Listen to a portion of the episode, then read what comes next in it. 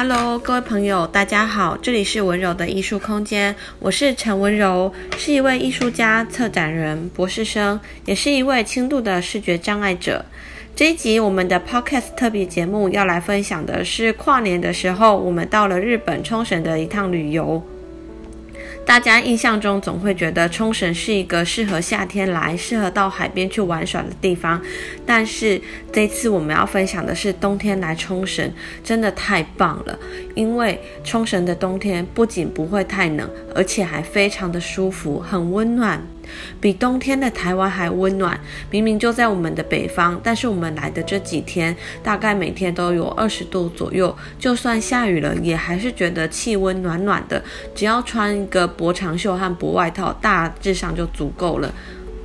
我们还不小心带了太多的衣服来，来了这个岛屿之后，发现这几天刚好有点下雨，有一点阴阴的，没有什么太阳，特别适合骑重机。呃，这里其实交通不是到很方便，有一条地铁线，但是要到一些名胜古迹或者一些特别的风景区的地方，公车不是到那么多。那对于一位视障者来讲，我觉得呃并不是一个特别方便的地方。呃，但是很幸运的，因为我和我的好朋友一起来，那我的好朋友他是有重机驾照的，而在冲绳骑机车或者骑重机的人也很特别的，没有像在台湾那么多，所以路上的路况呃状况其实很很有规矩，很有秩序，也没有那么多嗯。很很纷杂、很乱的车流，那我们就去租了一台 Rebel 二五零，是 Honda 的 Rebel 二五零，是一台呃很漂亮的重机。我们连续租两晚，两晚的价钱大概是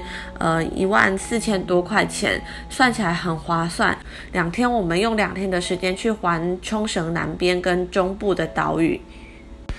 因为冲绳很大，所以要呃整个用。重机来环全部的岛是比较难的，我们后面几天也有租车。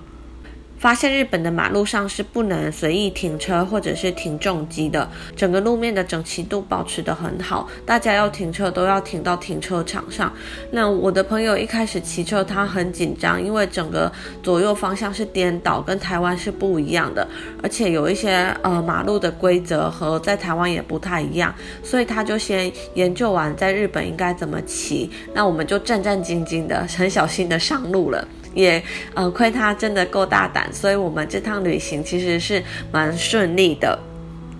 那不管是骑的人，或者是我坐在后面的人，我们都觉得，呃，有一种很自由、很梦幻的感觉。因为来日本一直都是靠着徒步在走比较多，或者是搭乘交通运输，很少有这种自己能够去掌控到自己要去哪里，自己去掌控自己的行程的这种体验。但有了一台重机之后，我们整的整个旅程就自由也随性很多。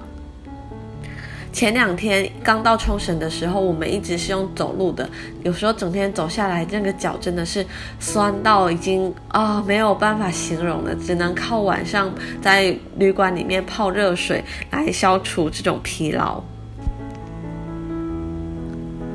那我们住的旅馆也是这次精挑细选订到一间呃很大间的，在湖川站的附近。它是一间有厨房、也有客厅、还有两张床的旅馆。呃，但是一天住起来一个人平均不到台币一千块，所以很划算。它的名字比较长，它叫做 Okinawa Weekly Harborview Mansion Man Building。是一栋呃朴素但是住起来很方便的旅馆，大家嗯、未来来冲绳有兴趣也可以去试试看。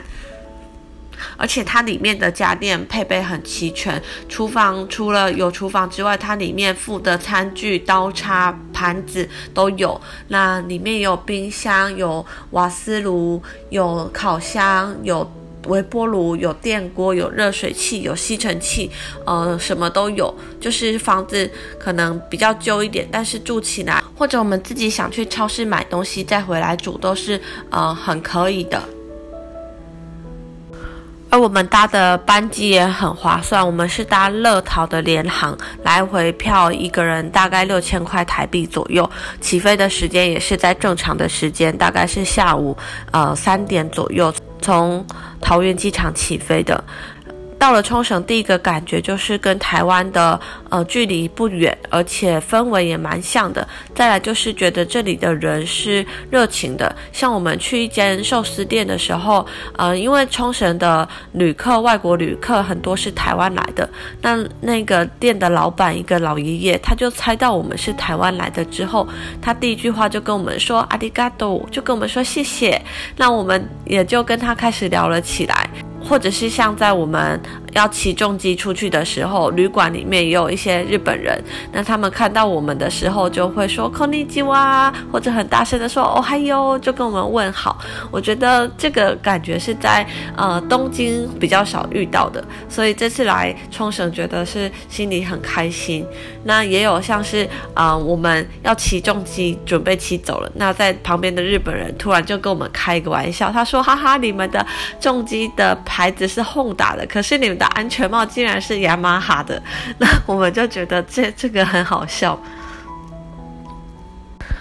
那当然不能免俗，也要分享一下跟艺文活动有关的。这里的博物馆跟美术馆，由于我们来的这几天，我们是从十二月二十七号来，一直待到一月四号。那因为遇到他们年末年初在休假的这个年假，所以博物馆、美术馆通常都没有开。那我们只好在二十八号的时候是最后一天，呃，冲绳国立博物馆、美术馆有开的时间，我们就先去里面逛逛了。而在博物馆里面看到比较多是关于冲绳的呃整个生态史或者是历史，呃比较特别就是它把一些动物的类型都展示出来，就会让你去注意到说呃冲绳这个岛上有哪些特别的物种，这个是在纯粹观光旅游的时候可能比较不会去发现的。比方说呃冲绳它有一种兔子叫奄美黑兔，奄美黑兔它是一种穴居型的动物，那这个就很。特别这个在台湾看不到。那另外，它也有一些跟台湾很相相似的蛇类或者是蛙类，呃，这个是在博物馆看到比较多的部分。博物馆的对面就是美术馆，这两个馆是建置在一起的。美术馆它有三层楼的展示空间，我们去看的那个展刚好是在展当地冲绳画家从早期一直到近代的展览。那我发现有一个特点，就是冲绳的艺术家，呃，在大概一九五零到一九七零年代的时候，他们就已经开始画一些比较抽象跟非写实风格的作品了。这个是蛮有特色的一个部分。那我自己在想，这个跟呃，当时候二战之后他们受到的美国殖民，以及当时候美国在美国本土的艺术思想的潮流的流行，可能有一些呃间接影响性的关系。所以使得这个岛屿他们的风格可以有很多的变化，呃，每个艺术家画出来的样子都不太相同，并没有一个很很特别的一个一致的潮流。那比较有一致感的，反而是他们的用色，用色的饱和度跟明亮感都很高。我觉得这有可能是在热带岛屿上。的一种特质，就是人们对于色彩的追求和其他国度或者其他纬度的人们会是不一样的。而在看他们作品的时候，我觉得那种丰富性跟他试图在表达抽象的一些观念的东西是，呃，会让你觉得冲绳这里虽然，呃，可能美术馆的展览不是那么多，但是你会发现这里还是有一定量的艺术家，而他们，呃，也在用自己的方式去创作作品。而尤其到了最后展厅的一个环节，是一些现代当代的艺术家。他们又有着不同，呃，跨文化的这种移动的经验。现在的很多冲绳人可能会移民到夏威夷或者其他的国家，所以他们在跨文化上又有很多的，呃，不跟不同岛屿上面的融合，而这种融合又带来到新的体验，注入到他的作品里面来。这个是以上我在看冲绳的美术馆的展览的时候，呃，觉得他们。比较有生命力的地方，也在这里来跟大家分享。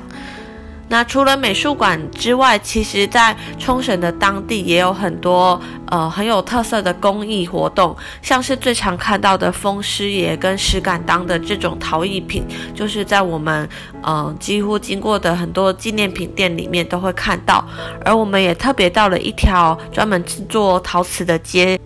它叫做湖屋通陶瓷街。这条街上就有很多的陶瓷的作坊，他们卖了很多的瓷器，瓷器里包括了杯碗瓢盆，也包括了很著名的风狮爷。而风狮爷的大小从像手掌这么小的，或者比手掌更小的，到呃像一个手臂这么大的风狮爷都有。而这个风狮爷，它其实有一点点带着闽南文化的特质。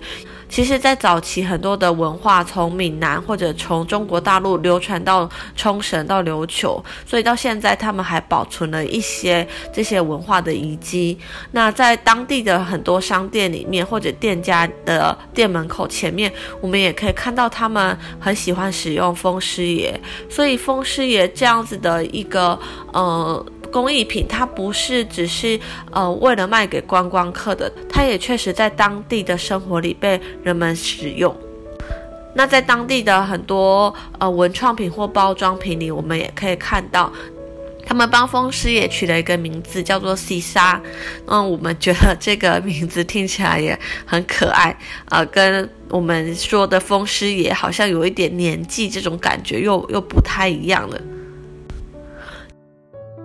再来想继续分享的是，呃，除了这些文化上的手工艺品跟艺术品之外，呃，我们花了蛮多时间去探索的是它的自然生态环境跟它的呃一些户外活动的地方。我们骑着重机去呃探索的就是一些海岛跟一些海岸边。因为冲绳是一个四面环海的大岛，所以在骑机车的时候，很长就能看到一片海景。但是，一开始会发现它跟我们想象中的呃台东啊，或者是花莲那边的海岸是很不一样的。它的浪花虽然也靠太平洋，但是它浪花不像台东花莲那么大，它不是一个有断崖式的海岸，所以它的海岸是一个逐渐累积、比较平缓型的。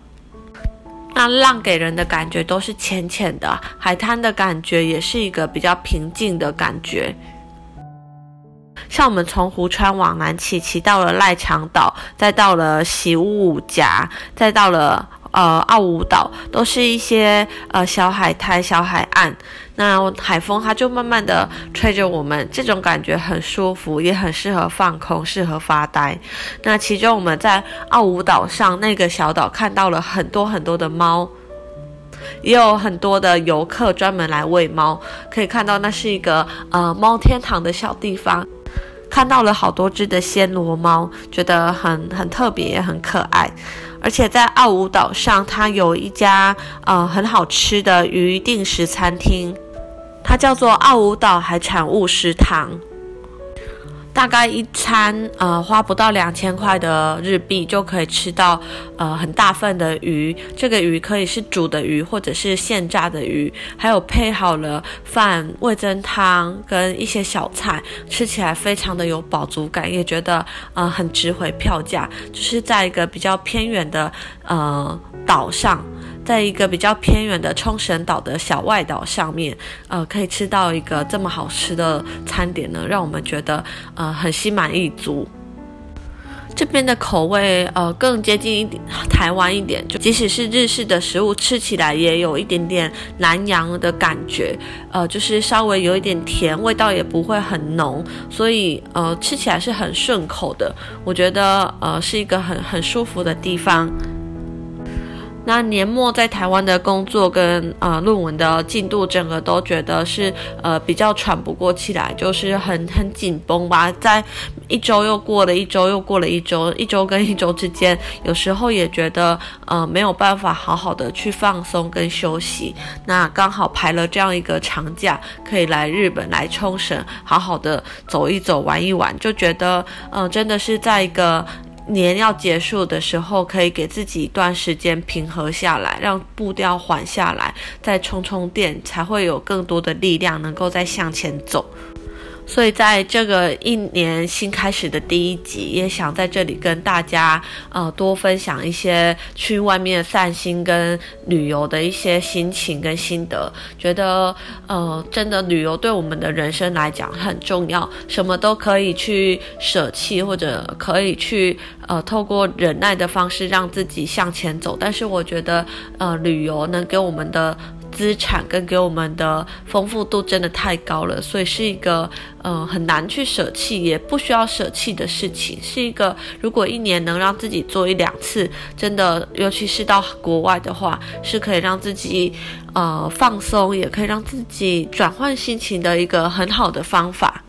的，我们在跨年的时候也会开着车去呃海边看日出，就是日本的新年。在这里，我们第一次在体验，会看到超市里面卖很多人在卖一些，嗯，过年过节要挂的花饰啊，或者是呃，用草或竹子类编成的一些一些装饰品。过年的时候，这里的很多店家都会休息，但是呃，没关系，我们有冰箱，我们也有很多的厨房用品，所以我们可以去超市自己来，嗯、解决这些